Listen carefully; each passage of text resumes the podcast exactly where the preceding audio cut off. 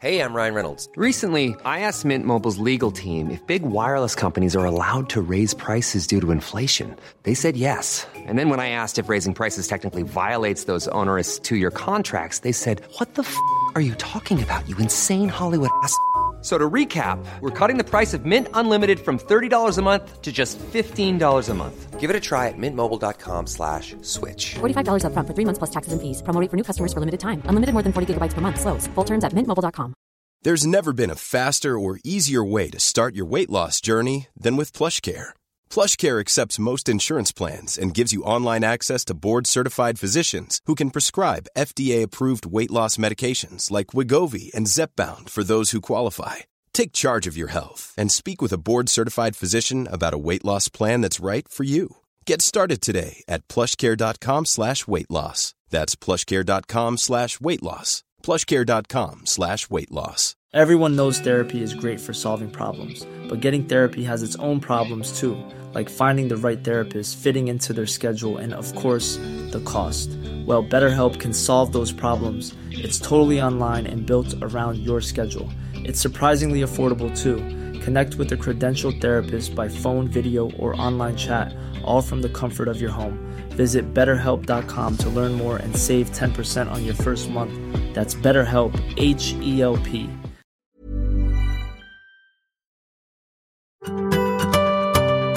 Macradion presenteras av kulander.se. Din personliga mackbutik i Malmö och nu också på Facebook.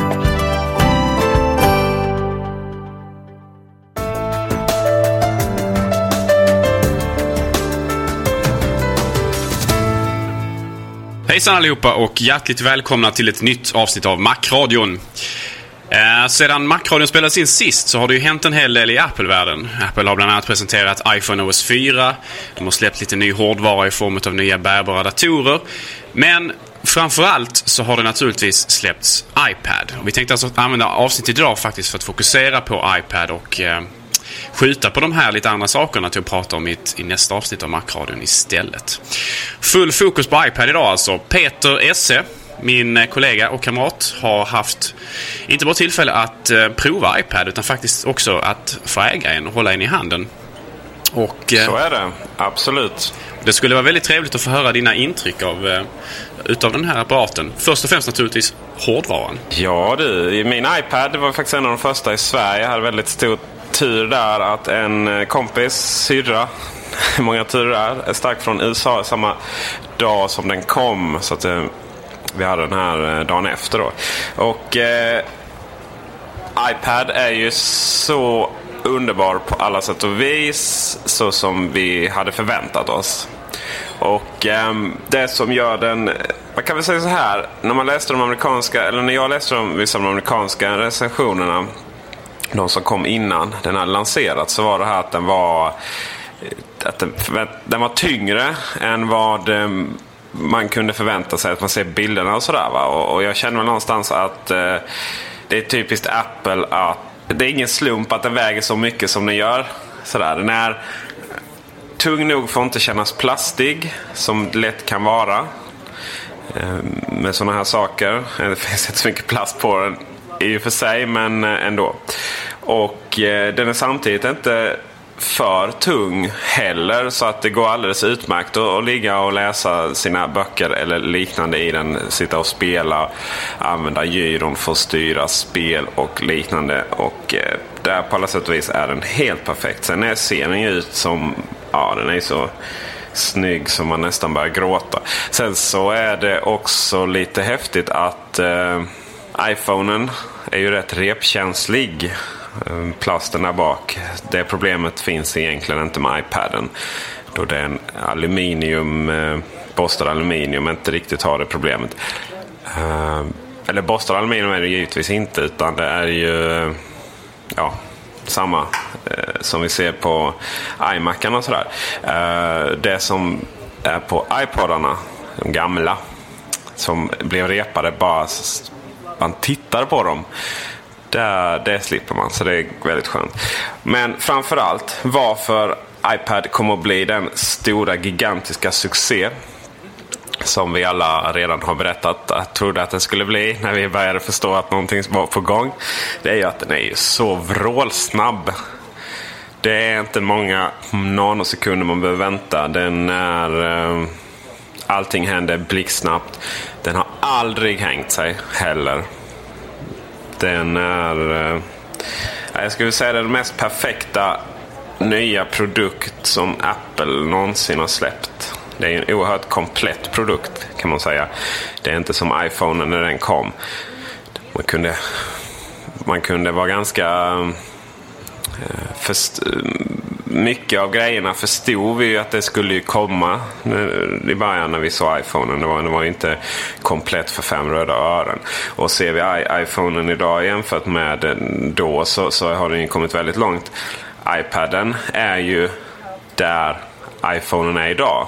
Så att den är en oerhört komplett produkt redan från början. Stabiliteten och så vidare kommer ju säkerligen, åtminstone till stor del, av att, eh, precis som vi har pratat om tidigare, Apple tillverkar ju både hårdvara och mjukvara. Således har man ju fördel kontra många andra producenter som förlitar sig på ett operativsystem från tredje part för att tillverka sina eh, konkurrenter då till iPad som kommer att komma i framtiden. De som har dykt upp redan. Det här du pratade om, om, om vikten och sådär tidigare. Det, men man får ju ha i åtanke också att Apple har ju lyckats stoppa in väldigt mycket batteritid i den här apparaten. Eh, tio timmar är ju tydligen ingen överdrift eh, enligt recensenterna. Eh, någonting som många trodde när Apple pratade om de siffrorna eh, första gången. Därför att Apple många sätt, precis som alla andra tillverkare vad gäller notebooks exempelvis, eh, säger ett, en tidsangivelse men sen i realiteten så måste man i princip stänga av allt roligt på datorn för att kunna få fram de tiderna i, i, i verkligheten. Vilket innebär alltså att eh, oftast är det fantasisiffror som presenteras men Apple gör det precis som alla andra för att man ska på något sätt... Eh, man, konsumenter tittar på siffrorna, de tittar inte egentligen... Man, man kan egentligen inte veta hur, hur mycket det egentligen mycket egentligen batteritid man har. Men det ska alltså vara en relativt eh, konservativ bedömning från Apples sida. Jag vet till och med recensenter som sa att de fick, fick eh, 11-12 timmars batteritid. Beroende lite grann på användning, användning naturligtvis. Absolut. Den eh, laddaren är väl ingenting de riktigt tänker på på det sättet. Alltså den har alltid batteritid och sen eh, efter några dagar i och med att 12, det är 12 timmar aktivt. Eller ja, 10, 10 11, 12 aktivt använder den. Man har inte alltid den igång, även om det är mycket sådär. Eh, men man har, jag har haft en hel dag och sen så... Ja, liksom det är nere på 50 procent typ. Och... Eh, så man laddar den, eller jag laddar den lite då och då. Så det, det stämmer verkligen. Det som är spännande är väl när man öppnar den så är det väl det är ett litet, litet logikkort och sen så är det batteri. Det är vad den innehåller. Rätt fascinerande faktiskt. Det är väldigt bra konstruktion på det sättet att skärmen måste ju vara stor ändå. Och, eh, och då, därför har man väldigt mycket utrymme. Eh, det ska sägas att den kritiken som var från början att eh, det var en väldigt stor kant på den.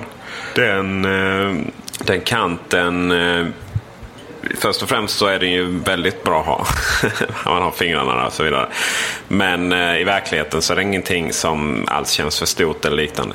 Det är möjligtvis när det kommer en ny version och, och den minskar eller något sånt där. Då kanske det, den gamla känns konstig. Men just nu så känns det fullständigt naturligt att proportionerna är perfekta. Det känns som det är någonting som, som, som, som jag inte tror kommer förändras så jättemycket ändå. Med tanke på just att våra, våra fingrar blir ju inte mindre. Således så behöver man ju ha den här platsen att kunna hålla den på ändå så att säga. Och dessutom det svarta ger lite fin kontrast mot färgen färgerna på den, vad jag förstått, väldigt fina skärmen. Men om, om vi går tillbaka till, till vikten igen. Alltså det, när man gör en sån här sak, och den här är också väldigt tunn. Den är väl vadå, typ 1,25 cm tjock eller något sånt här. Den är väldigt, den är väldigt tunn. Och, och du, du pratar om vikten och så här, att den, den väger ju en del ändå. Uh, vad jag har förstått, utan att själv ha, ha hållit den i handen, men det är att Apple har lagt väldigt mycket, uppenbarligen väldigt mycket energi på att få den jämnviktig. Alltså så att den väger inte mer på underkanten, alltså undersidan, än den väger där uppe. Så att när man håller den i handen så känner man att den är jämnt balanserad viktmässigt. Eh, någonting som på, på vissa laptops, eh, inte nödvändigtvis från Apple men från andra tillverkare exempelvis, då kan man liksom känna att ena sidan har ett batteri och andra sidan inte har det för att den liksom, de är ojämna i viktmässigt. Och på en laptop som man har i knät så är inte det så relevant, men en iPad ska man ju kunna hålla upp om man kanske exempelvis surfar eller om man använder någon som, precis som du pratade om med giro, alltså som att man ska kunna styra, styra med den och så vidare. Va? Och då, då är det väldigt, väldigt viktigt att den har just en väldigt fin balanserad vikt så att den inte känns eh, obalanserad. För då, då, då, då känns den även, då hade den även känts billig och naturligtvis på något sätt eh, labil eller instabil. Jaha.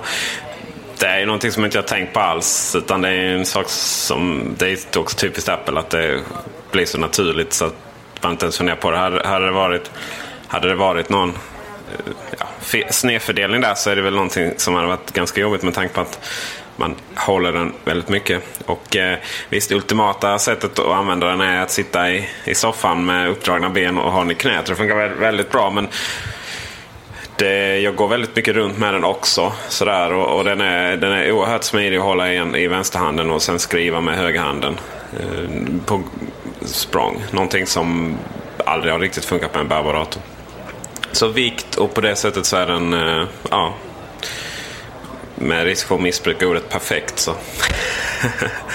trots, att, trots att hårdvaran är ganska så, vad ska man säga, avskalad. Så är den, så är den upp, uppenbarligen väldigt, väldigt genomtänkt ändå. Man har lagt väldigt mycket tid och energi på att få det helt rätt. Trots att det inte är så mycket som är kanske känns nytt med den på det sättet. Liksom. För många när de ser den första gången beskriver den som en uppblåst uh, iPhone eller iPod Touch. Alltså att den bara är, är gjord större.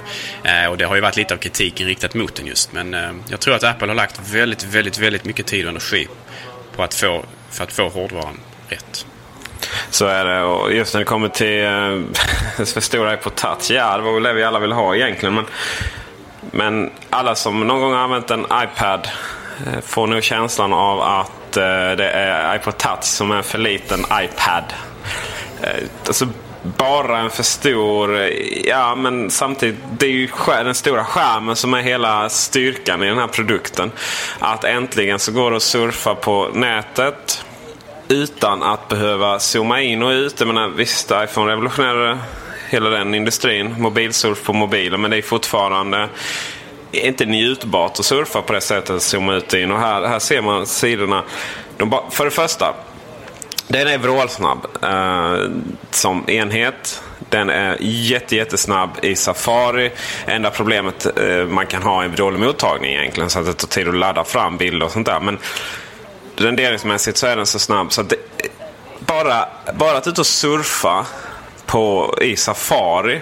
Hade bara den funktionen funnits som enskild funktion så hade den varit värd sina pengar. För det är, Väldigt trevlig, väldigt, väldigt, väldigt trevlig känsla att sätta sig i soffan på morgonen eh, med sitt morgonkaffe. Om man nu dricker det, vilket inte jag gör. Mitt morgonvatten. Eh, och sitta och, och, bara kolla igenom sina favoritsidor snabbt och enkelt. Och det är så naturligt att använda fingrarna för att scrolla så att eh, snart kommer väl våra skärmar vara massvis med flåtfläckar. När, när, när, Steve Jobs presenterade den här så beskrev han surfupplevelsen som intim. Är det en beskrivning som du överensstämmer med? Ja, absolut. Det är så mycket porr, eller intellektuell porr någonting kan bli. Liksom. Det, det, det, det är absolut rätt ord. man, man tar ju bokstavligt talat på webbsidorna. Och, och eh, det är väldigt mycket närmare. Man, man känner det finns ju en viss distans om man sitter på en dator och klickar runt med musen sådär. Det är, det är den här terminalkänslan som man har.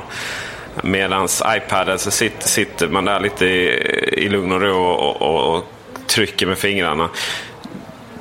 Det låter väldigt nördigt men ni som har upplevt det eh, har ju förstår precis vad jag menar. Men med mus och tangentbord eller med, med, med en pekplatta och tangentbord så är det ju trots allt så att man arbetar på en yta med händerna och så ser man resultatet av arbetet på en annan yta, det vill säga skärmen. Medan med iPad då naturligtvis så är, det, är dessa ytor samma. Med både för och nackdelar från detta naturligtvis. Men jag kan tänka mig att den här intima känslan, den naturliga känslan kommer just av att man arbetar på den ytan där resultatet också visar sig. så att säga. Absolut. En annan eh, program som, som ger ungefär, faktiskt samma känsla det är Maps. Och eh, Dels är det här att zooma in och ut med fingrarna. Det ger en, verkligen en direkt... Den, är så, den verkligen renderar så snabbt att det blir en direkt... Eh, på, på millisekunden så, så, så blir det... Mm, ja, Eh, jag tar två fingrar och zoomar ut och pinchar så eh, det händer, händer direkt. Och likadant när man zoomar in och sådär. Och dessutom är det inte bara den, den eh, reaktionen utan också att det byggs upp väldigt snyggt. Så när den lägger på så har man zoomat ut väldigt mycket. Den, den inte har bilderna då Så man har, kör Google Maps via satellitbilder. Uh, om man inte har eh, laddat in då minnet då, då vet på datorn blir det så liksom att ja, det blir de här fula äh, grafiken där det inte finns någon graf, äh, när det inte finns några riktiga bilder. Och sen så kommer de fram då efter någon sekund. Här så kommer de fram på ett helt annat sätt. Äh, det, det fejdas in. Det är väldigt svårt att förklara. Men där man får känslan av att, att till och med en sån liten detalj är perfektionism i den här. Och just också att, att eh, den här lilla eh, ganska svaga processorn som det faktiskt handlar om, även, även i iPaden, eh, hanterar det sådär jättesnyggt eh, och bra utan någon som helst hack. Uh, det är också en väldigt bra känsla. Och, och det, det, är nog där storheten ligger. Jag tror att man kommer att kunna konkurrenterna kommer att lansera hur många plattor som helst. Det kommer att vara jättebra specifikationsmässigt. Hur många USB-portar och allt i den. Alla kommer köra Windows, i början fall Windows 7 och ingen kommer liksom kunna optimera systemet för de ändå ganska svaga processorerna som ligger i de här plattorna. Eh, och därför så kommer man inte få den här känslan av att saker och ting sker direkt. Eh, utan någon som helst eh, hack eller hicka eller liknande. För att inte nämna det faktumet att operativsystemet i sig kommer ju inte vara optimerat för den sortens arbetsmetod. Det vill säga fingrar mot en display.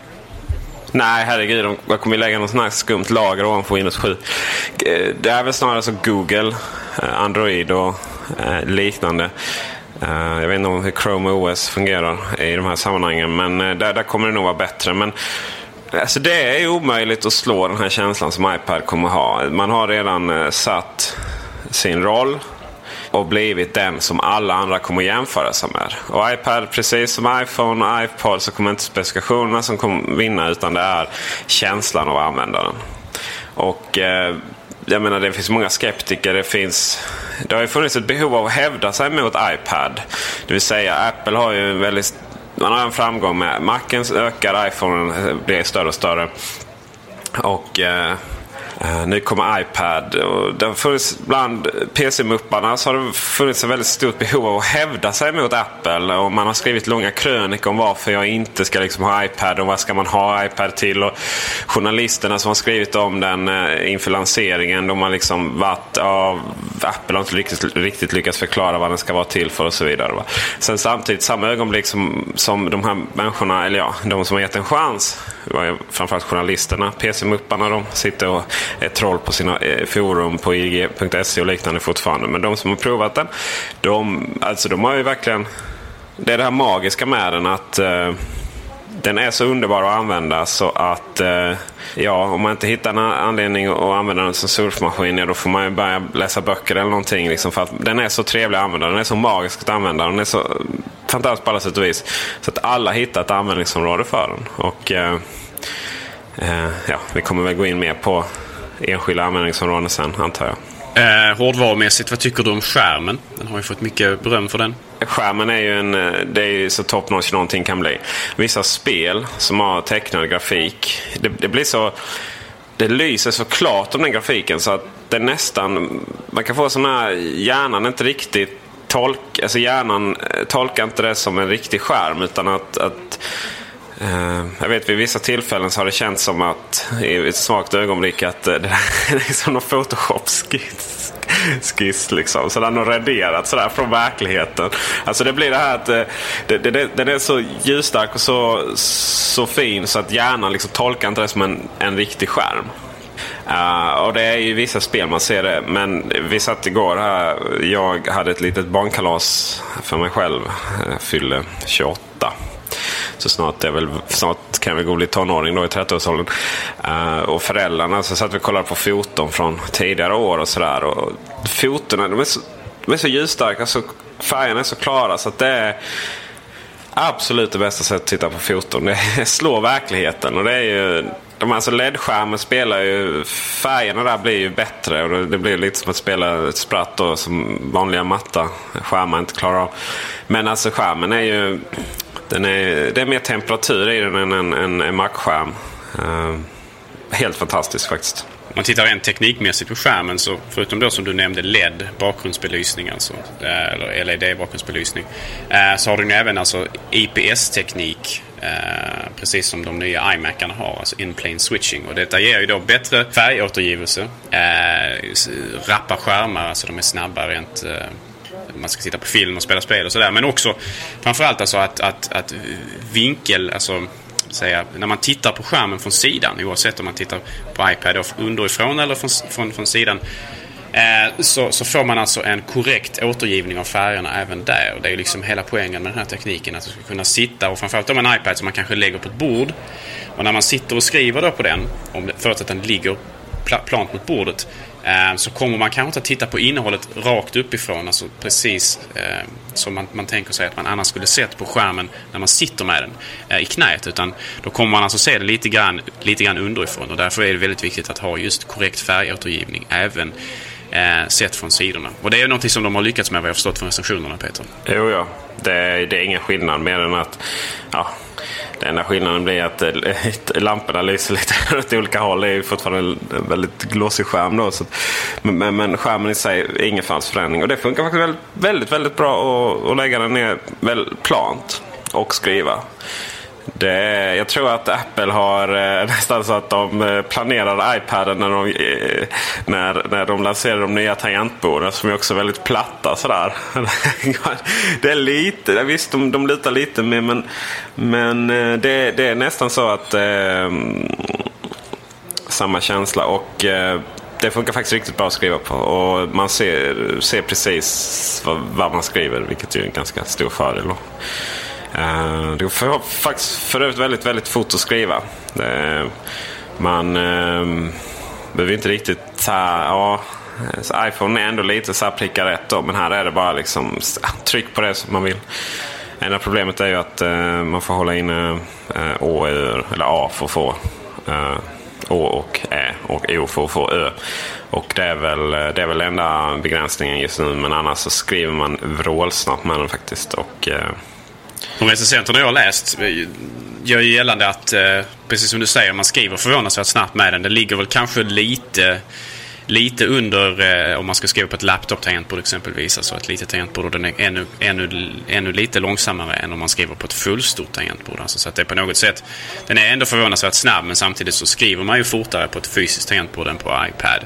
Så den är inte bättre på det sättet men den är tillräckligt bra för att inte vara dålig jämförelsevis. Ja, absolut. Det var någon som frågade på eh, Alto Mac att eh, är det en... Eh, kan man skriva en uppsats med den som student? Sådär? Jag skulle vilja säga att ja, passar oerhört bra för att ta anteckningar med på, på lektionerna. Men en, ska, ska, ska, ska man skriva en C-uppsats då är det nog att ta fram Bluetooth-tangentbordet. Och som ju går att koppla väldigt enkelt till. Och Apple har ju en väldigt fin liten docka Eh, som man kan köpa också där man får en iPad som står uppåt lite mer samtidigt som den är eh, kopplad till ett fysiskt tangentbord. Eh, som ju, ja, de har inte börjat skeppa dem ännu så vi har inte haft möjlighet att testa den då naturligtvis. Nej, de har inte det. En sak där som är, det, det finns ju kritik mot iPad också men um, det är ju det är sådana jämförelsevis hur, hur fantastisk den är så, så, är det ju saker som nästan blir löjligt att, att nämna. Men ja, vi är ju inte Mac-användare för att vi inte är perfektionister. Liksom. Och det är, iPad fungerar absolut bäst stående på långkant. Alltså så att man får widescreen-skärm. Kan man kalla det då. Eller, ja, eh, på bredden. Och eh, det är lite synd då att eh, det kan man inte docka den med i och med att dockkontakten är på högersidan där. Eh, det är ju lite synd. Men eh, samtidigt när man skriver så kanske det är bättre annars. Men i de flesta sammanhang så, så eh, sätter man den på långkant. Hur är det med ehm, eh, att, så att säga, skriva med tummarna? Eh, exempelvis när man håller i en iPhone. Eh, så håller man kanske den med bägge händerna och så använder man tummarna så här för att skriva. Liksom. Eh, jag kan tänka mig att det fungerar när man har det eh, i porträttläget. Alltså att man, man når hela tangentbordet med två tummar sett från sidorna trots att man håller dem med händerna. Men jag kan inte tänka mig att det fungerar kanske när man har den i det du kallar för widescreen-läget eller liggande läge så att säga. Har du haft tillfälle att prova det? Nej, jag har faktiskt inte det. Jag får dra fram här nu. Men uh, iPhone är väldigt smidigt med att skriva med tummarna. Mm. Att, uh, genom att uh, väldigt mycket lita på rättstavningen så, eh, så kan man skriva med tummarna. Då. Men här är det väl inget som behövs egentligen för att eh, det går snabbare att nyttja skriva mer som när man skriver på datorn. Sådär. Det går egentligen mycket snabbare att hålla den med en hand, vänster, och sen så skriva med alla fingrarna på högerhanden. Eh, just för att det behövs inte... Man är inte riktigt lika rörlig om, om man använder tummarna sådär. Så att, eh, det är nog ingenting som jag har tänkt på. Men eh, vi gör ett test här live i Macradion.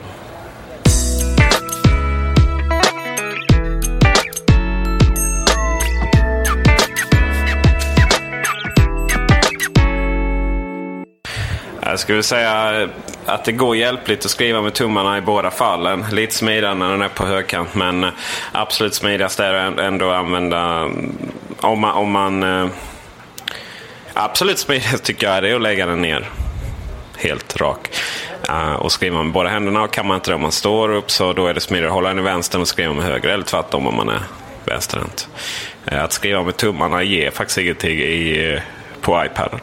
En sak med tangentbordet är att det är inte riktigt... Eh, det är, det är också ganska appligt då att, att tangentbordet är inte bara en kopia av iPhone tangentbordet fast större. Utan här eh, är det också så att eh, det ser lite annorlunda ut. Alla symboler är inte på samma ställe och så vidare.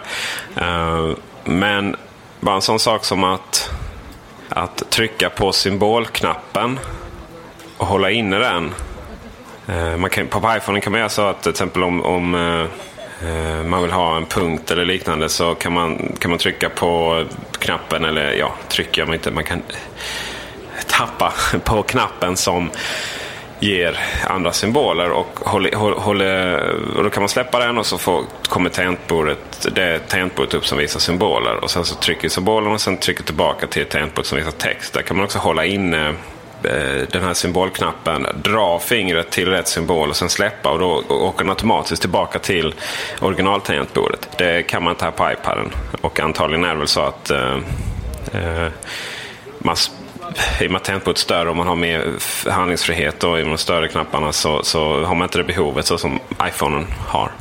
Så det är väldigt spännande med att, att till och med där så, så är den så anpassad till eh, till um, iPaden. Och det, det, kan man ju då sätta i relation till folk som bara vill ha MacOS 10 på den. Uh, på tal om anpassning då liksom. Alltså en sak som jag alltid har saknat i, i iPhone och iPod Touch och nu även naturligtvis i iPad det är möjligheten att justera så att man har andra tangentbordslayouter. Um, och då menar jag inte andra språk utan jag menar alltså andra layouter rent fysiskt. Den layouten som vi använder uh, till vardags, som de flesta människor har i sina datorer och så vidare, är den som kallas för Kuverti.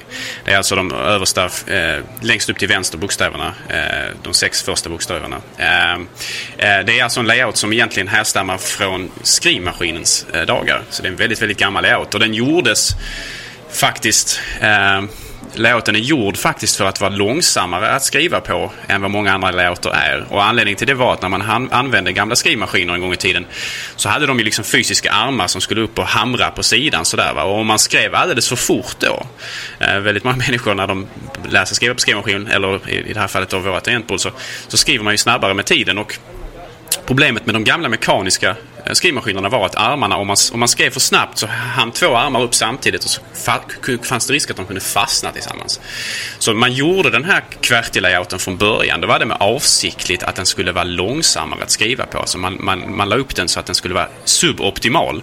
Bara för att just då de här, eh, det här problemet med att armar låste sig mot varandra inte skulle, skulle inträffa. Men sen lärde sig ju alla människor att skriva på skrivmaskin med det här layouten och sen så har det då fortsatt och tagits över till datorvärlden där vi, när, vi, när vi inte har det problemet längre med armar som kan låsa sig mot varandra. Eh, och då har man fortfarande en layout kvar som är kanske då suboptimal, alltså den är gjord för att vara långsammare än vad den egentligen kan vara om man hade haft en annan layout. Och det finns ju andra layouter man kan välja exempelvis eh, i datorbranschen. Eh, det finns Dvorak-layouten exempelvis som är, där, där helt enkelt knapparna sitter på lite andra platser men som då är mer kanske optimerat för att skriva snabbare. Eh, och jag hade gärna sett möjligheten att just göra en inställning så att man kunde välja den här layouten istället, både då på iPad och iPhone. Ehm, för att helt enkelt de här problemen som QWERTY-layouten en gång skulle liksom rektifiera inte längre finns eftersom det är en helt annan sorts hårdvara som man arbetar mot. Ehm, så det är något som jag faktiskt saknar, har du möjligheten att ställa in. Och det är alldeles perfekt att göra detta på ett virtuellt tangentbord för att då kan man liksom se skillnaden också. Medan om man köper fysiska tangentbord så får man liksom rent fysiskt flytta knapparna. Alltså man får dra upp och släppa knapparna så där det är väldigt omständigt. Ehm, däremot så finns det väl också externa fysiska tangentbord med de här låtarna man kan köpa från typ tredjepartstillverkare. Men jag hade gärna sett den funktionen eller inställningsmöjligheten även på Apples plattformar för de som vill använda dessa. Och eftersom Apple har låst ner systemet som de har så, så mig veterligen så finns det ingen möjlighet utan att hacka telefonen, eller i det här fallet då iPad, för att faktiskt ändra sådana saker som tangentbordslayout och så vidare. Utan det, det är någonting som man måste i princip vara hacker för att lösa själv. Alla är väl hackers. Eh, det går faktiskt att ändra det. Det gör det alltså? Ja. Okej, okay, då ser man. Finns det även på iPhone? Det har jag inte... Eh, bra fråga. vi tar upp den här och kollar. Eh, vi just nu ser jag här att jag har AZERTY. Azerty. Eh, och så var det något annat. Eh, det fanns tre olika sätt att välja. Eh, tre olika tangentbord att välja och inget av dem har OÖ ska jag säga. Här har vi tangentbord på iPhonen. Utländska tangentbord. Jaha. Mm -hmm. Ja, det verkar svårare. Japanska. Ja, då får man ju... Eller om jag gör så här. Nej. Det. Titta, har vi nog hittat något som ingen annan har tänkt på. Ja, det, det är någonting som jag har saknat tidigare och eh, det är jag väldigt glad, glad över i så fall att de faktiskt har implementerat på iPad. Ha, eh, vad heter layouterna något speciellt? För det finns ju exempelvis som så Dvorak-layouten. Eh. Ja, vi har... Det som står här är QWERTY, mm. Asserty och Quartz. Och det är lite olika tagningar då helt enkelt på layouter? Ja, har de bytt i mot Z där. Ja, det är ju, man märker att, eh, man märker att, att iPaden är släppt i USA och bara USA. Visst, man kan sätta in tangentbord, eh, tysk tangentbord och så vidare och få sina, vad blir det, Å Ä? Eller vad är det de har? Och plus ja, det, tysk Deras motsvarigheter till umlaut, alltså umlaut-motsvarigheter. Våra Å är Okej, okay, det är så det heter. Den finns, även om jag ställer om tangentbordet till det så fi, ha, finns inte det tangentbordet eh, som layout. Utan man får ändå eh, trycka i eh, viss.com blir .de och sånt där. Men, men för att få de tyska motsvarigheterna till konstiga bokstäver så eh, måste fortfarande hålla inne där. Så man märker att den är ju verkligen inte släppt för något annanstans än USA än så länge. Och eh, vi lär väl få se rätt mycket eh, olika eh, varianter på de där tangentborden. För det är som du säger, det är den stora fördelen att det kan anpassa sig efter eh, behov. Och det gör det ju också eh, beroende på om man är inne i Maps eller om man är inne i webbläsaren eller mail och så vidare. Och eh, det är framtiden mina vänner. Eh, en annan aspekt av hårdvaran eh, som jag gärna skulle vilja höra vad du tycker. Den inbyggda högtalaren. Eh, hur är kvaliteten där? Alltså tanken med, med iPad naturligtvis är ju att man ska använda den med hörlurar framförallt. Man lyssnar på musik, man spelar spel och så vidare. Eh, men ibland så kanske man bara vill använda den inbyggda högtalaren. Och, men veterligen så sitter det bara en på iPad. Jag, jag hade gärna sett två. Det tycker jag är lite av en tillkortakommande. Alltså längst ner på iPad på höger sida om eh, dockkontakten så sitter det en liten högtalare. Och jag förstår inte riktigt varför inte Apple bara tryckte in ytterligare en eh, till vänster om den för att så att säga ge den stereoljud inom stationstecken. Ehm, det är något som jag kan känna är lite av ett tillkortakommande. Men eh, hur, hur är ljudkvaliteten om man spelar på den interna högtalaren, Peter? Jag hade funderat på att det inte skulle vara... För att jag har faktiskt aldrig, aldrig någonsin haft hörlurar innan. Och eh, Det som är spännande är det som man märker sådär att Apple har ju inte lagt ner särskilt mycket krut på iTunes. Eller rättare sagt iPod heter den appen för att spela musik. Det finns ett som Coverflow på den enheten där Coverflow skulle vara det mest naturliga i världen nästan känns det som. Så att eh, iPod-appen är inte alls sådär genomarbetad och, och fet som den skulle kunna vara. Och det kanske har väldigt mycket att göra med att den har man inte igång sådär mycket. Eh, jag vet inte, visst. När, man, när, när jag sitter där på tåget och, och jobbar med den. Eh, med tangentbordet och då kanske jag vill ha eh, musik igång i bakgrunden. Men samtidigt så har jag ju det på iPhonen. Eh, och eh, så musik på det sättet är ju inte iPadens stora nyttoområde. Utan det är ju andra sammanhang när, när, när man behöver ljud. och Film är ju en sån sak. Youtube men också ens egna filmer. Och där så, ja. Vad ska man säga? I de sammanhangen där man vill ha riktigt fett ljud. Då kanske, inte, då kanske det är hörlurar ändå som gäller. Eh, för att eh, och, och för, för att man eh, har man tillgång till sin hemmaby använder, man väl den istället. Jag kan ju tänka mig att någon räknar med att man skulle ha en iPad som fyller hela rummet med ljud och så vidare. Men alltså hur volymmässigt, hur mycket kan man få upp den? Är den jättetyst eller? Nej, alltså den uppfyller nog eh, kraven på att störa varenda granne man har om man, eh, om man sitter på ett tåg till exempel. Ljudvolymen är riktigt he- helt okej. Eh, det jag ska komma till var att spelen är ju de där man verkligen använder ljudet då. Uh, och uh, det, det här är faktiskt så mycket tryck i ljudet så att det är nästan som man tror att det får feedback på den. För att uh, i, i, i spelen drar dra, dra vi upp uh, volymen. Och, och den är faktiskt verkligen inte, man har inte den på högsta volym. Det har man absolut inte. Det har man ju, iPhone har man ju det om man inte kör med hörlurar. Uh, men om man drar upp på rätt- rätt hög volym och kör ett racingspel då, då känner, känner, då känner man alltså om ljudet förändras efter, det gör det ju i och med att man kör in till exempel i en vägg eller man kör in upp i gräsmattan och så vidare, vilket är ganska enkelt. Då, eh, då förändras ljudet och det kän, känns också för att den vibrerar lite i takt med ljudet när man känner den. Så att eh, det är så här, omedveten får feedback på den.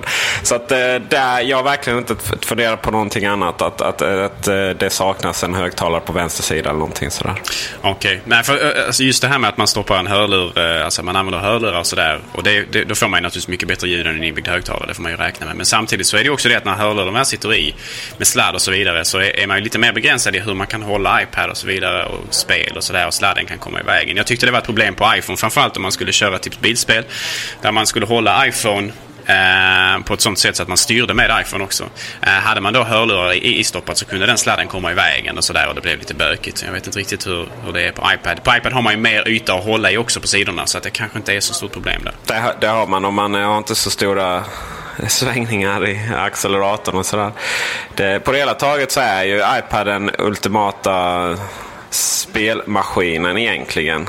Det är ju framförallt där, där den rör på sig. Och även om det inte finns så mycket bra spel just nu till iPad, det gör det faktiskt inte. Men eh, eh så, så är det ju onekligen på väg. Och eh, de spel som jag tankat hem är riktigt roliga att, att spela. Jag har aldrig tyckt att här spel med gyro på, på iPhone varit sådär jätteroligt. Alltså rent generellt har inte spel på iPhone varit kul överhuvudtaget. Sådär SimCity, Red alert. Alltså det, det blir för litet.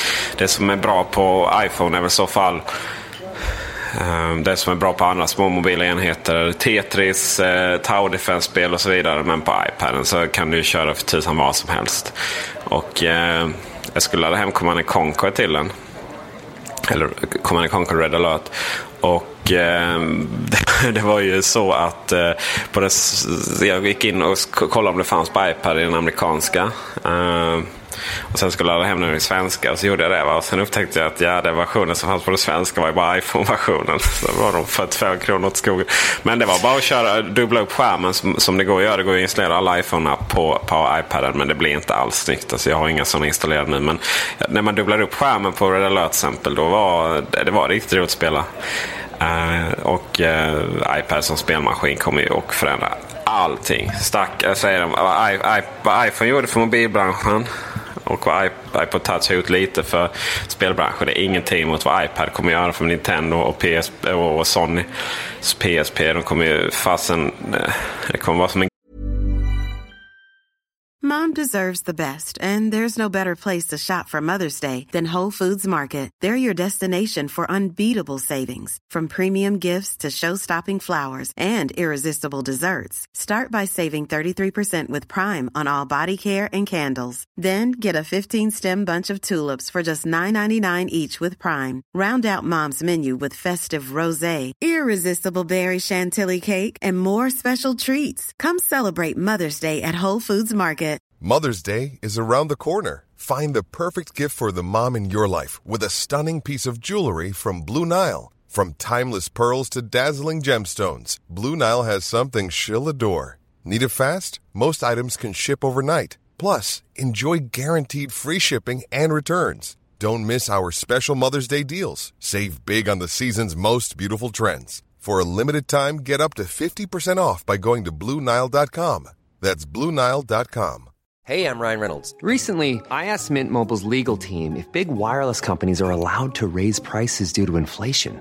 They said yes. And then when I asked if raising prices technically violates those onerous two year contracts, they said, What the f are you talking about, you insane Hollywood ass? F- So to recap, we're cutting the price of Mint Unlimited from $30 a month to just $15 a month. Give it a try at mintmobile.com slash switch. $45 upfront for three months plus taxes and fees. Promo rate for new customers for limited time. Unlimited more than 40 gigabytes per month. Slows. Full terms at mintmobile.com. Hey, it's Danny Pellegrino from Everything Iconic. Ready to upgrade your style game without blowing your budget? Check out Quince. They've got all the good stuff shirts and polos, activewear, and fine leather goods, all at 50 to 80% less than other high end brands. And the best part? They're all about safe, ethical, and responsible manufacturing. Get that luxury vibe without the luxury price tag. Hit up quince.com slash upgrade for free shipping and 365 day returns on your next order. That's quince.com slash upgrade. Since 2013, Bombas has donated over 100 million socks, underwear, and t shirts to those facing homelessness. If we counted those on air, this ad would last over 1,157 days. But if we counted the time it takes to make a donation possible, it would take just a few clicks. Because every time you make a purchase, Bombas donates an item to someone who needs it. Go to bombas.com slash ACAST and use code ACAST for 20% off your first purchase. That's bombas.com slash ACAST, code ACAST. Godzilla som går igenom deras bokslut. Sådär, det kommer inte bli alls trevligt. iPhone har två saker som är... är, de, är de, det är tre saker som gör att iPod kommer totalt dominera spelmarknaden om något år. Dels är det App Store. Det är distributionsformen är oerhört enkel. Öppen. Jag menar, det finns de som gnäller om inlåsningar. Ja, ska man inte ens bara ta upp hur svårt det är att få in sitt spel på eh, till Nintendo och, och, och Playstation. Och då, deras haltande affärer också är ju, alltså deras uh, App Stores är ju, ja, det är ju inget att snacka om liksom. Uh, så där har man ju det. Det är en gigantisk fördel. Det andra är ju den stora skärmen och det tror jag att både Nintendo och uh, Sony kommer att släppa enhet med väldigt stora skärmar. Nu har ju Nintendo släppt en större DS nu med större skärm men det är fortfarande inte så stor som iPad. Och sen är det multitouchen där eh, ge iPaden till ett barn och eh, ja, de är fast. Det är så naturligt. Det är precis som att surfa på Safari. Så hela den här pekskärmen är, det förändrar allting. Den är eh, precis lika naturligt är att zooma in och ut kartor, surfa i Safari, klicka på länkar. Så att, att styra spelen eh, med händerna är ju det, är det mest naturliga i världen. Helt fantastiskt faktiskt. Och eh, iPad som spelmaskin. Och eh, när de stora spelen börjar dyka upp också. Då är det ju, blir det riktigt trevligt. Helt plötsligt så går det ju att släppa gamla klassiska hedliga underbara spel som visst de fanns till iPhone. Men det med den lilla skärmen så höll jag på att säga. Min tumme är väl större än den skärmen. Nu är det lite roligt. Jag har hyllat iPhone här i ett år eller två. Och, nu helt plötsligt så, så dissar vi den. Men, men eh, för, till mitt försvar här så vill jag säga att jag har väl aldrig varit en, jag har ju faktiskt aldrig varit en större fan av spel på iPhone. Och det har jag ju sagt många gånger. Eh, iPhone och iPod, iPod Touch är ju bra för det formatet de gör så att säga. De är ju liksom de bäst best in class på grund av eh, sett till det formatet, alltså den storleken. Jag, jag ser ju fram emot att den dagen jag blir iPad-ägare kunna spela gamla klassiska eh, äventyrsspel, peka och klicka-spel. Eh, som typ Sam Max, eh, Day of the Tentacle, eh, alla de här gamla klassiska. Eh, Broken Sword. Eh, vissa av dem har ju redan dykt upp eh, till i iPhone. Men eh, den här lilla skärmen gör ju att upplevelsen är långt ifrån eh, densamma som man hade en gång när man satt och spelade de här spelen på datorn.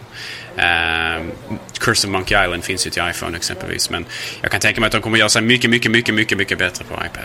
Exakt. Det är kontentan på det, kontentan på webben, kontentan på allting när det kommer till iPad är att den stora skärmen gör ah, det, gör, det, det är hela skillnaden.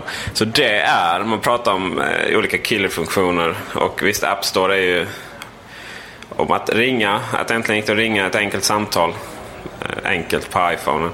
var ju, menar man ju på att det var det, eh, eh, den stora grejen med det. Här menar man på att App Store är på iPad då, att det gör den stora förändringen. Och, eh, men jag skulle säga att det är faktiskt den stora skärmen som gör allt. Det är, med den, det är, det är hela definitionen av iPadens framgång. Den stora skärmen, helt fantastisk. Den möjliggör ju en helt ny sorts program. Eh, både då alltså användargränssnittsmässigt och hur mycket innehåll man kan fylla dem med och så vidare. Och det är ju någonting som det kommer framförallt att vara intressant att se nu framöver nu inom, inom de närmsta månaderna eller åren. Hur eh, utvecklare faktiskt lär sig att man måste tänka om lite grann.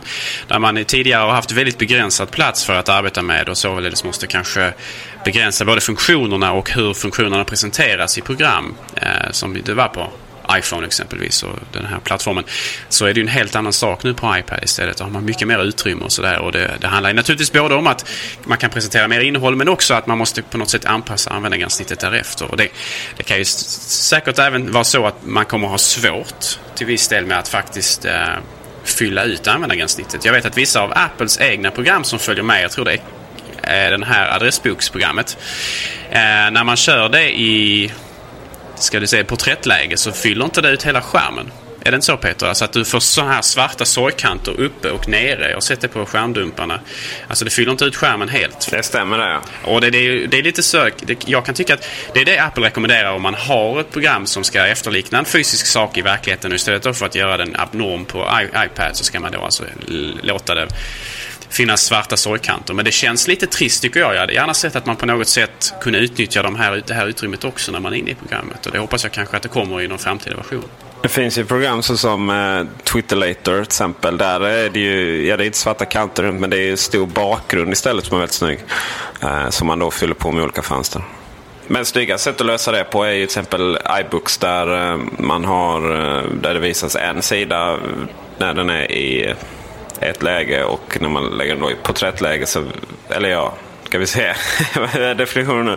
Alltså har man en stående på, hög, på eh, högkant så är det, då visas en sida och sätter man den ner så, på sidan så är det två sidor som visas.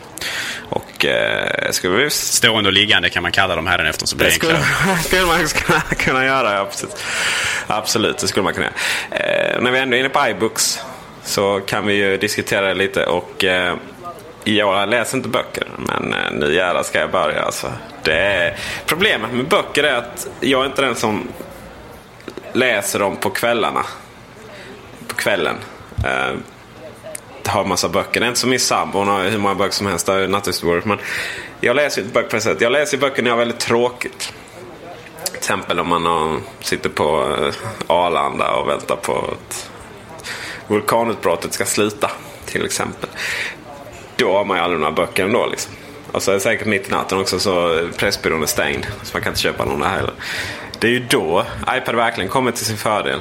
Eh, det är en annan sak med iPaden som gör att den kommer slå ut så mycket annat. Det är att den, den har, i och med att det går att göra, det finns ett iPad-app för varje situation i princip. Och eh, därför har, har man alltid iPaden med sig. Och eh, det har, betyder också att man har ett gäng böcker, iBooks.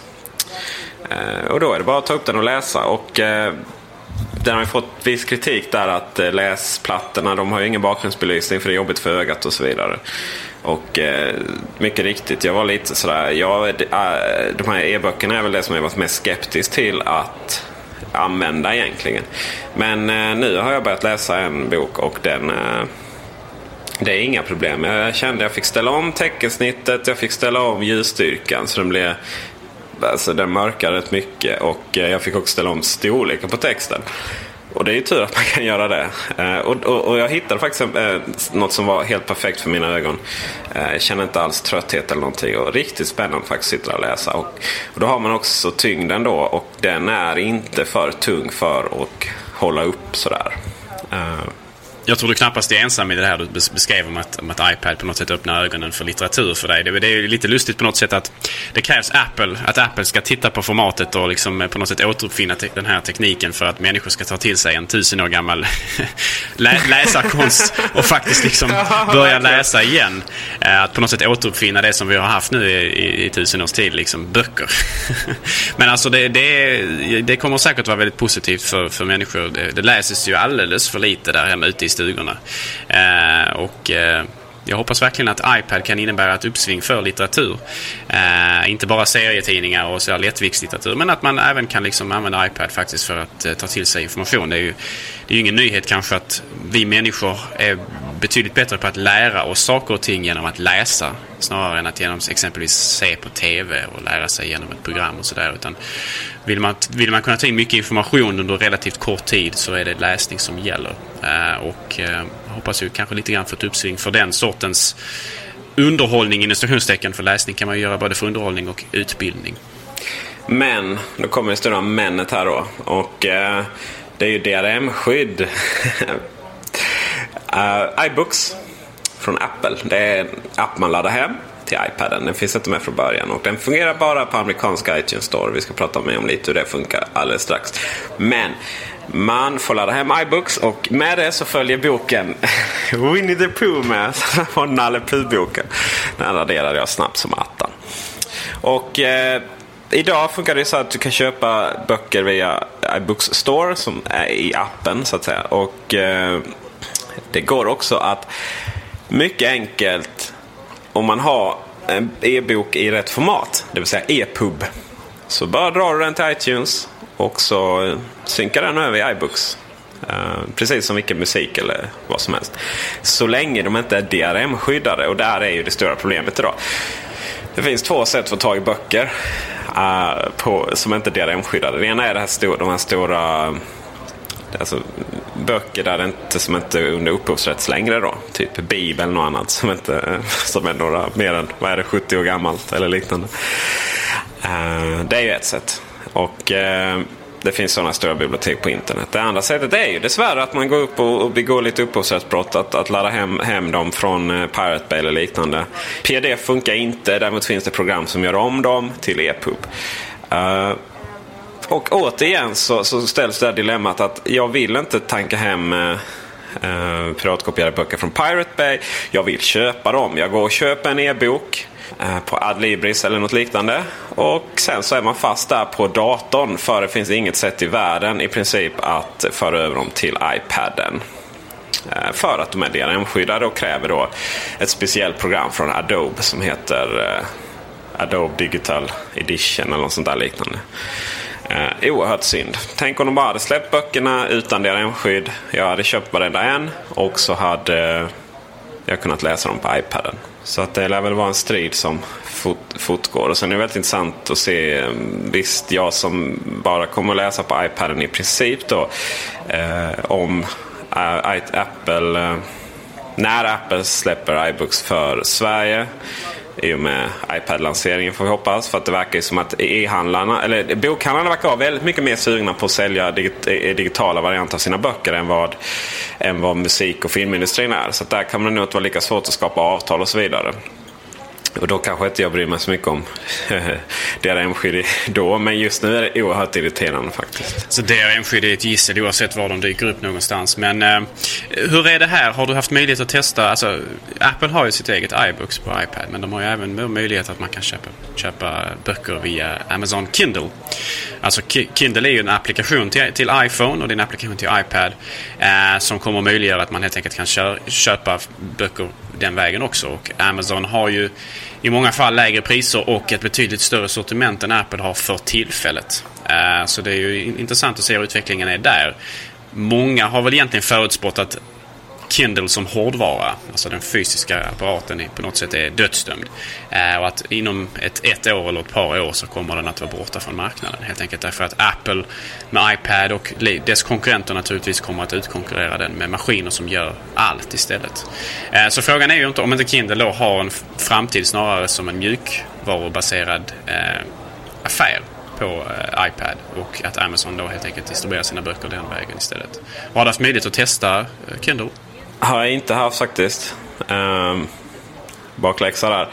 Däremot kan jag presentera en teori där. Vad, vad händer? Ja, eh, man släpper eh, Kindle, eh, alltså själva bok, läsaren då, bort. Skrotar dem, begraver dem i öknen någonstans och sen så har man sin affär. men vad händer då när Apple när alla har iPad så Apple dumpar priserna lite. Sänker de lite sådär. Liksom, vad finns det för mening att köpa via Amazon då? Det är frågan. Bra att ta upp det. det här med en gång för alla svara på frågan vad man ska ha iPaden till. Och det är ju lite beroende på vad man gör med sina grejer. Och här har man ju den här enheten som är bra på så mycket olika saker. För att det är så här att väldigt många, framförallt i USA, köper läsplattor. Men eh, sen, eh, och så använder man dem lite. Men det är liksom, de är inte så smidiga och de Ja, de är bara bra till en sak så att de hamnar i, brev, i byrålådan. Eller i väskan. Men man tar aldrig upp dem. Vi har Nintendo DS och PSP. Och framförallt PSP där har ju haft problem med innehållet. Man köper en sån till ungarna. Den är kul en stund och så hamnar den i, i en kartong någonstans. Eller ja, någonstans i byrålådan. Sen så köper man en fotoram. Som är också roligt. Men eh, en fotoram, ja då får man fylla dem. Det finns lite, lite utrymme så kan man fylla dem med USB, via ett USB-minne och sådär. Men det händer ju aldrig. Liksom. Ja, då hamnar den i byrålådan också till slut. och Den är inte så rolig. Plastiga är de också. Och sen har man en Netbooks och det var ju kul i teorin men eh, när de är så extremt långsamma och, och de här pillriga gränssnitten som den, de vanliga operativsystemen har i sin skrivbordsmetafor. Ja, till slut så tröttar man på den och så hamnar den i skrivbordslådan också. Sådär, va? Och det är där man har iPaden till. iPaden ersätter ju alla de här. Eh, liksom, det finns ju redan. Det är inte så att iPad presenterar egentligen ett nytt mellansegment mellan mobiltelefonen och datorn. Utan vad den gör är att den det redan finns ett mellansegment med massvis med enheter som är bra på, eller ja, hyfsat okej okay på en viss sak. Vad iPaden gör ersätter ju alla de här hela mellansegmentet i en och samma enhet och gör det riktigt, riktigt, riktigt, riktigt bra. Uh, och det är där som uh, iPadens storhet kommer att vara.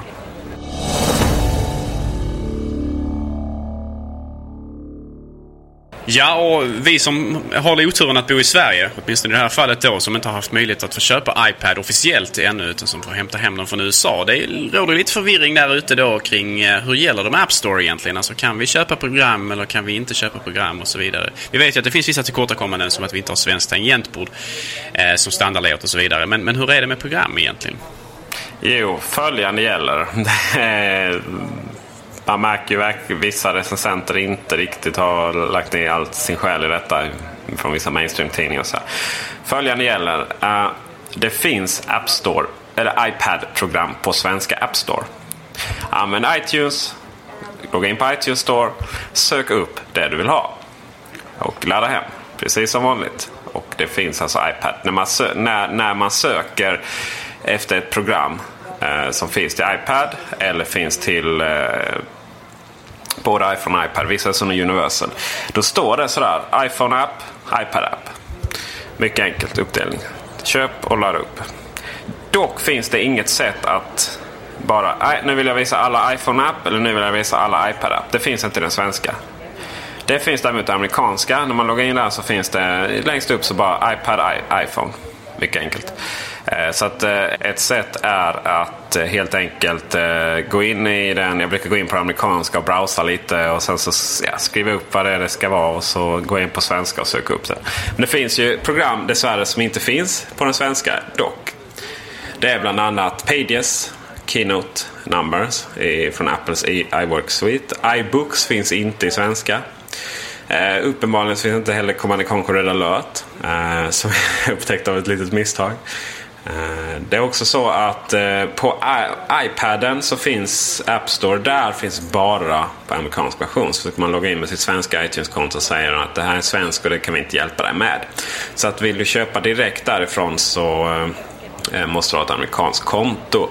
Det är en annan liten irriterande grej att på App Store när det kommer till uppdateringar även till de svenska så då säger ikonen på App Store att eh, där finns en uppdatering och så trycker vi på den och så säger att den här finns bara på, på svenska då. Eh, och så kan vi inte hjälpa dig. Så då går inte att uppdatera den vägen. Men då, då får man helt enkelt uppdatera dem via vanlig iTunes Store. Och sen så eh, nästa gång man loggar in på på App Store så har de här röda fula grejerna försvunnit. Uh, och det är, det är så man får göra helt enkelt. Och uh, vill, vill man så kan man köra med konst iTunes-konto, det är inga problem. Uh, det är köp presentkort på Ebay och sen så registrerar du dig ta vilken amerikansk adress som helst. Man behöver alltså inte ha ett kreditkort längre. Och eh, det är heller inga problem att ha eh, appar både från svenska och amerikanska kontot på ett och samma ställe i iTunes Store. Alltså i iTunes. Den synkar över som vanligt. Eh, det enda problemet är om man ska uppdatera alla. Då fattar den inte det. För då säger den att ja, den här har ju inte du originalversionen av. Nej, men det är för att fel konto är inloggat. Så då får man uppdatera de svenska för sig. Då trycka uppdatera manuellt. Och sen när det är klart så, så byter man konto och loggar in på iTunes Store amerikanska och så uppdaterar man dem. Så är det klart. Förut gick det faktiskt automatiskt men eh, nu har det, har det blivit något vajsing där. Lite bökigt. Jag undrar hur det kommer fungera sen. Alltså, de här så entusiaster som dig Peter som gör sig det besväret att både gå in på svenska och på den amerikanska. Hur kommer det väl att ske sen när programmet hamnar i, i bägge, bägge de här affärerna så att säga. Kommer uppdateringarna att ske eh, även för de som du köpte i den amerikanska om ja. du är inloggad i den svenska? Kommer det vara en sömlös övergång där till, till från den ena till den andra? Nej, det är det. Så de amerikanska kommer alltid vara amerikanska. Kommer väl alltid ha det problemet. Så du kommer alltid få behöva, logga in på den amerikanska eh, storen, alltså App Store, även när vi väl har fått hit de programvaran i svenska App Store? Du tror absolut, det? Absolut, Och det är ganska, det är ganska så, det är ju ganska olyckligt om inte man måste gå, om inte man känner för att köpa om programmen igen och sådär för att slippa besväret liksom. Ja, så är det ju. Men eh, någonstans så, jag menar, det finns inte i Sverige ännu och det är väl entusiaster som importerar dem och lite ansvar har man ju. Mm. Absolut, men man behöver vara medveten om det. Buyer beware. För att det skapar ju alltså framtida... Absolut. Det är därför man lyssnar på Macradion så att man eh, får reda på hur saker och ting funkar i verkligheten. Mycket enkelt va? Mm.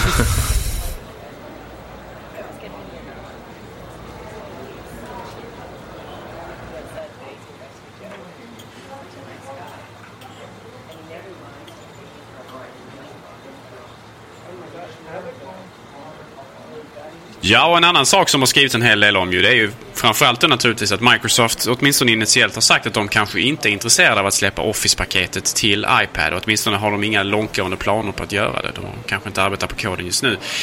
Jag tror personligen att de kommer att ändra ståndpunkt där i, i slutet därför att iPad kommer att bli så pass stor så de inte kan undvika den marknaden om de inte vill att Office ska tappa marknadsandelar till konkurrenter. Framförallt då naturligtvis Apples motsvarighet som heter iWork-sviten.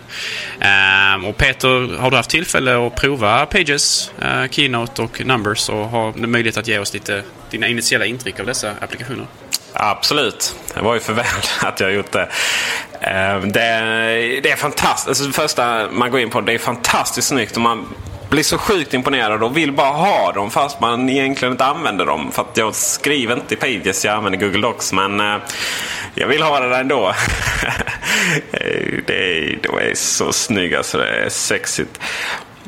Och eh, väldigt bra fungerande. Fungerar precis så som man vill ha det. I vissa sammanhang när det ska förstoras och minskas gör man massvis av saker samtidigt. Då märker man att eh, processorn är fortfarande bara en liten skiten mobilprocessor. Men, eh, men eh, det är så grymt snyggt. Och det är verkligen funktionellt också. Jag menar Pages, ja man skriver, man kan förstora och förminska och eh, teckensnitt och så vidare. Indrag, eh, tabeller, eh, kolumner och så vidare. Det funkar riktigt bra. Numbers, ja, det är ett jävla kalkylark liksom. A, B, C, D, 1, 2, 3 och sen så lägger man lite data där. Eh, Keynote. Givetvis så är det inte riktigt lika fräscht som dess desktop-varianter men eh, ja, över all förväntan. Däremot så finns det väl lite, lite, lite dilemman där. Det är så att eh, programmen i sig är riktigt trevliga men Apple måste anamma måltanken om jag skriver något i Pages, ja då ska jag synka in den. Eh, genom att koppla in eh, USB-kabeln och sen så in i iTunes och sen så går jag någonstans i någon flik där på iPaden. Jag har det för till och med här uppe här. Eh, är det program? Ja just det, program. Så att markera iPoden i fliken program. Ni vet att man kan välja vilka program som ska synkroniseras. Så Eh, Eh, där längst ner har jag fildelning så kan jag trycka på Keynote, jag kan trycka på Numbers och Pages och så ser jag vilka dokument som finns där. Och jag kan lägga till dokument så jag kan föra över det på den vägen. Det är ju helt hjärndött system. Jag hoppas så mycket mer på iPhone OS 4 till iPad som kommer i höst där. Vad jag vill göra är att om jag skriver någonting i Pages på min dator och så sparas det. Och då ska jag bara kunna välja Pages på iPaden och så finns det där helt magiskt. Givetvis via iWork.com då. Eh, det är så det måste fungera. För att sitta med eh, dokument på det här sättet är... Eh, ja, det, det funkar inte i praktiken alls faktiskt. Alltså där har ju Google naturligtvis en oerhörd eh, fördel just att de erbjuder de här molnbaserade tjänsterna eh, kostnadsfritt. Eh, jag vet inte riktigt hur mycket pengar som Apple tjänar på att ta betalt för Mobile Me. Det är säkert en rejäl summa pengar för oss entusiaster som betalar för det. Men jag undrar om inte Apple hade haft mycket att vinna i slutändan på att faktiskt bara göra de här tjänsterna tillgängliga för alla. Så att när man exempelvis som tredjepartstillverkare skriver sina program så kan man alltså utgå ifrån att alla som köper programmet också har tillgång till molnet via då alltså iWork.com eller naturligtvis alltså via Mobile Me-tjänster. Alltså så att man, för då, då, då, då kan utvecklarna ta, ta, ta detta för givet och då, då kan man liksom använda molnet på ett helt nytt sätt. Just för att synka mellan, mellan saker som exempelvis att synka mellan, precis som du sa nu, iPad och iPhone. Men naturligtvis också till Macen. Eh, och eventuella framtida plattformar som Apple upptäcker. Eller uppfinner om du så vill. Eh, jag hoppas verkligen att man gör någonting där. Jag, jag, alltså, jag tycker inte... Jag, för mig är Mobile Me värt pengarna. Jag betalar gärna för det. Men eftersom det är väldigt många människor som inte har råd eller vill lägga de pengarna på det så hoppas jag verkligen att man på något sätt till, tillhandahåller den här tjänsten ändå. Eh, för att jag tror att i, i slutändan så har plattformen som sådan oerhört mycket att vinna på att just man kan utgå från att användare har tillgång till den här tekniken. Uh, och, och, man måste, jag tror man måste göra det för att konkurrera med Google helt enkelt. Google är villiga att ge bort väldigt mycket gratis och Apple måste nog mötas eller möta upp där och faktiskt göra detta också. Så, absolut. Eh, det är ju sån sak som Game Center som man kommer släppa i med iPhone OS 4. För övrigt kommer vi diskutera iPhone OS 4 i nästa avsnitt nästa vecka. Eh, mer. Men eh, det är ju Game Center och det är ju en tjänst som säkert kostar mycket pengar att driva med alla servrar som kräver det. Men det är ju någonting som verkligen cementerar iPaden och iPhonen som en riktig spelmaskin. Och, eh, jag tror det är väldigt viktigt att man gör det här också. Och det är ju inte bara Pages, Keynote och Numbers. Det är till exempel One Password som jag är väldigt stort fan av. Det är ju jätte, jättemäckigt egentligen att hålla på. För ska man synka det, ja då ska iPhonen och iPaden upp i det trådlösa nätverket. Och jag har, så jag har inte ens trådlösa nätverket igång på min iPhone. För att det stör ut Runkeeper och det funkar egentligen lika bra på, eh, med 3G-nätet här. Eh, och eh, så då får jag dra igång det och sen ska jag synka informationen. One Password är ju ett program på macken för att hålla reda på lösenord och inloggning och så vidare. Va? Men också bankkonton och liknande. Så när jag är på banken så det är faktiskt en av de få på planeten som faktiskt har mina bankkonton med mig när jag är på banken, vilket gillas. Och där vill jag egentligen bara, när jag skriver in det en password på datorn så vill jag att det ska synkas automatiskt i bakgrunden på iPaden och iPhonen. Så är det inte idag. Likadant Things som jag inte ens använder för att ja, det blir inte så att jag... Eh, jag synkar inte mina enheter ihop med datorerna så mycket för att jag har liksom, jag har en dator hemma, jag har en på jobbet. Uh, och eh, man vet knappt vilken dator man ska synka med och när man gjorde det sist och så vidare. Va? Och där måste Apple fixa någonting riktigt, riktigt bra. Men eh, ja, det har inte så mycket med iPaden att göra egentligen. Använder man istället eh, konkurrenten till One Password som jag rekommenderar så otroligt mycket Wallet. som, finns både, som, finns både till, som finns både till uh, iPhone och till Macen. Och den kommer att komma till iPad också. Jag pratade med utvecklarna om detta. Eh, så eh, har man faktiskt möjlighet att synka via Mobile Me. Alltså den, den synkar via molnet där då. Så behöver man inte hålla på och starta trådlöst nätverk hemma och så vidare. Utan där har man verkligen synkning via, via en plats på Mobile Me. Om man har betalt för Mobile Me-tjänsten naturligtvis. Så att där har man ju den möjligheten i varje fall. Jag, jag trodde faktiskt att det fanns på OnePassword också. Nej, de eh, kör eh, via det som så många andra Ja, Things, Things kör också via trådlösa nätverket. Och antagligen är det väl så att det krävs så mycket utvecklartid att fixa ihop det på ett bra sätt uh, med synken. Då. Och uh, det hade ju varit det är ju faktiskt Apples skyldighet att fixa det. Mm, ja, det kan man verkligen tycka. För, för plattformens bästa. Och det är jag säker på att de här datacentren som poppar upp runt om i världen är väldigt, för Apple, eller i alla fall runt om i USA, handlar väldigt mycket om de här tjänsterna. Men då gäller det också... Carry on. Förlåt. Jag, jag, jag ska flika in och säga. Men då gäller det ju också att man verkligen, verkligen, verkligen. Man får eh, anställa, ta, nu när man är ovänner med Google får man väl börja ta personal så in i Norden. För att Mobile Me har blivit mycket, mycket bättre. Men det är ju fortfarande så att ibland så känns det, skippa lite design och få lite funktionalitet. Så snälla. Sådär. Det kan vara, ibland kan man bli riktigt irriterad på att det, inte, att det inte funkar exakt så som man vill ha det. Att det är lite långsamt och så vidare. Det är inga problem att ha med Gmail direkt. Gmail, förlåt. Ja. Här på, här på Mac-radio så, så, så, hoppar vi oftast mellan makro och mikroperspektivet. Alltså både det stora och det lilla. Och nu pratar vi om de visionära sakerna om vad Apple ska göra i framtiden. Men jag vill, jag vill eh, snäva ner fokus lite grann här nu när vi ändå pratar om iWork till det absolut det väldigt, väldigt, väldigt lilla. Eh, en sak som jag tycker känns lite trist med iWork på iPad. Eh, det är faktiskt ikonerna. Vi snackar mikroperspektiv nu, okej? Okay? Alltså, jag tycker det är lite trist att man bara har tagit standardikonerna från, från eh, Mac-miljö och sen så har man lagt dem på en, liksom en, en, en, en liten, liten yta som ska, ska göra ikonen i samma form som alla andra eh, iPad och iPhone-ikoner har. Alltså den här fyrkanten med rundade hörn och sådär. Jag, jag tycker att man borde ha kunnat lagt lite krut, lite energi på att göra dem finare och göra dem så att man bara ser vad det nu ska avbilda kanske Eh, men samtidigt så att det känns mer som om man utnyttjar den här, den här arbetsytan ändå så att säga. Jag tycker det, det är lite fusk att bara liksom lägga en, en, en, en tråkig liten eh, desktop-ikon på en bakgrund som ska fylla ut den. Eh, och det gjorde man tidigare exempelvis med den här appen som, fanns, som finns på iPhone som, eh, där man kan komma åt sin iDisk. iDisk-appen tidigare var också så att man hade gjort, avbildat en hårddisk som man hade tagit från, från Macens miljö, alltså från Macens skrivbordsmiljö och bara lagt det mot en bakgrund. Men i och med eh, uppdateringen som kom för ett tag sedan så har man faktiskt eh, fyllt ut så att själva hårddisken har hela ikonens utrymme istället. Va? Så att den, den, den, det, det, blir snyggare, det blir mer genomtänkt och uh, ja, jag, jag önskar att de hade lagt lite mer krut på att utveckla detta också till, uh, till iWork så hade de fått lite finare ikoner som utnyttjade hela ikonens uh, utrymme. Kan vi anta att det är på gång kanske? Man känner liksom. Vi kan väl anta att det handlar om resurser ja, kanske. Men det, det, är lite synd att de inte började rätt. ja, precis. Varför kan man inte göra allt rätt från liksom. början? det, är ju, det var ju som du sa innan. Men det är bakläxa på det i mina ögon. Absolut. Okay. Ja, det, jag, har inte, jag, har inte, jag har inte funderat en tanke på det.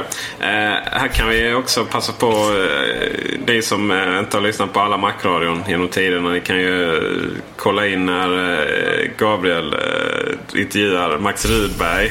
Då kan vi prata ikonporr som heter duga. Eh, och eh, ja, vad säger andra?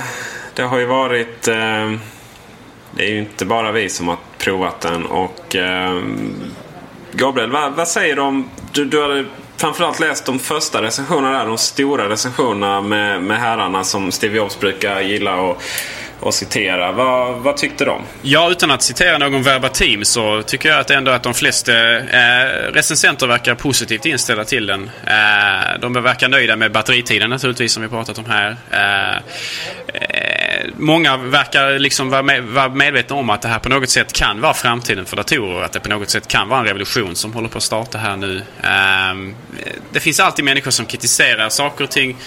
Eh, vissa människor hade kanske, eller vissa recensenter kanske hade gärna sett kameror exempelvis på den, den här eh, enheten. Alltså den, den, är inte perfekt från början så att säga. Den fattas ju en hel del så, så att säga, från starten.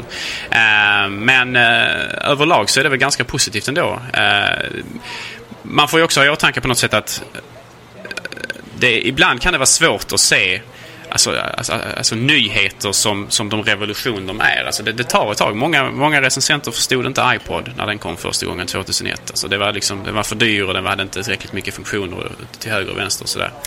Men med tid, med tid så tror åtminstone jag och säkert du också att det här kommer att bli något väldigt, väldigt stort.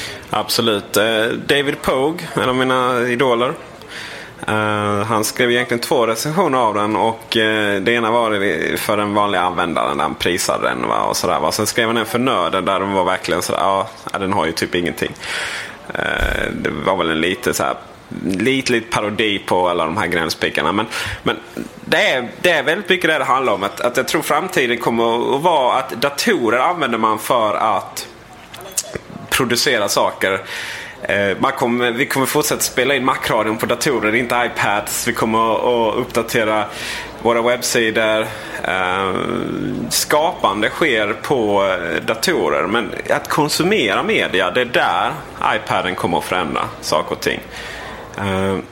Och säga vad man vill, men de flesta människor använder datorer för att konsumera media, inte för att skapa det. Och det tror jag att förstår man den premissen så tror jag man förstår iPaden. Och vi kommer ju såklart, iPaden är någonting vi nu kommer återkomma till hela tiden. Precis som vi återkommer till iPhone, iPad, eh, förlåt, iPhone, iPod, eh, Apple TV dessvärre och, och Macarna eh, på eh, i Macradion. Men en annan stor nyhet som kanske inte riktigt kan Jo då, den ställer sig precis jämte iPaden. Det är det att iLove inte finns längre. Eh, under vårt påsklov här så eh, jag har ju hintat att något nytt har varit på gång. Det var väl egentligen lite sent. Eh, det skulle varit igång vid nyår men saker och ting tar tid. Särskilt när det kommer till att programmera Wordpress. Och min programmerare förklaras för mig här för många syrliga gånger. Och eh, iLove finns inte längre utan numera är det alltommac.se. Alltommac.se är ett community. Det är tanken att alla ni kära lyssnare ska tillsammans med andra som inte lyssnar på Macradion ska träffas, kunna diskutera och hjälpa varandra. Men fokus är givetvis communityfunktionerna men nyheter precis som iLove var. Så att eh, alltomac.se är väl iLove plus mycket, mycket mer. Och i framtida versioner så kommer det vara det kommer vara mycket lättare att ta sig till Macradion också. Det kommer inte bara vara gå in på iTunes Store och få den vägen. Som ni vet så iTunes Store ibland hakar upp sig i flera veckor. Att även om du prenumererar på Macradion så om du prenumererar på Macradion så då får du avsnitten. Men om du bara går in på iTunes Store och vill lyssna på dem där så dyker de inte upp. Där, därför ibland så kan man tro att vi är sämre på att leverera Macradion än vad vi faktiskt är. Då. har varit, vissa gånger det har varit lite under all kritik. Men i många fall är det också iTunes Store som har varit långsam. Så att, I och med allt om Mac så kommer det finnas ett nytt sätt att ta sig till Macradion eh, direkt på webbsidan på ett smidigare sätt. Och eh, nu när eh, det inte är så många medlemmar på altomark.se så uppmanar jag alla att gå in och registrera er. Eh, ni som gjorde det på iLove, dessvärre kunde vi inte få med dem till Altomac. Så att gå in och ta ert användarnamn nu innan någon annan gör det. Ja, kära lyssnare. Det var allt för eh, Macradion den här gången. Vi har pratat mycket iPad och vi får väl många tillfällen att återkomma till iPad även i framtiden. Vi vill tacka er idag naturligtvis för att ni har lyssnat. Tack också naturligtvis till Kullander som eh, sponsrar vår eh, lilla podcast här. Tack till Andreas Nilsson eh, som redigerar den. Peter, tack så mycket för idag. Tack själv Gabriel. Och eh, på återseende allihopa nästa vecka.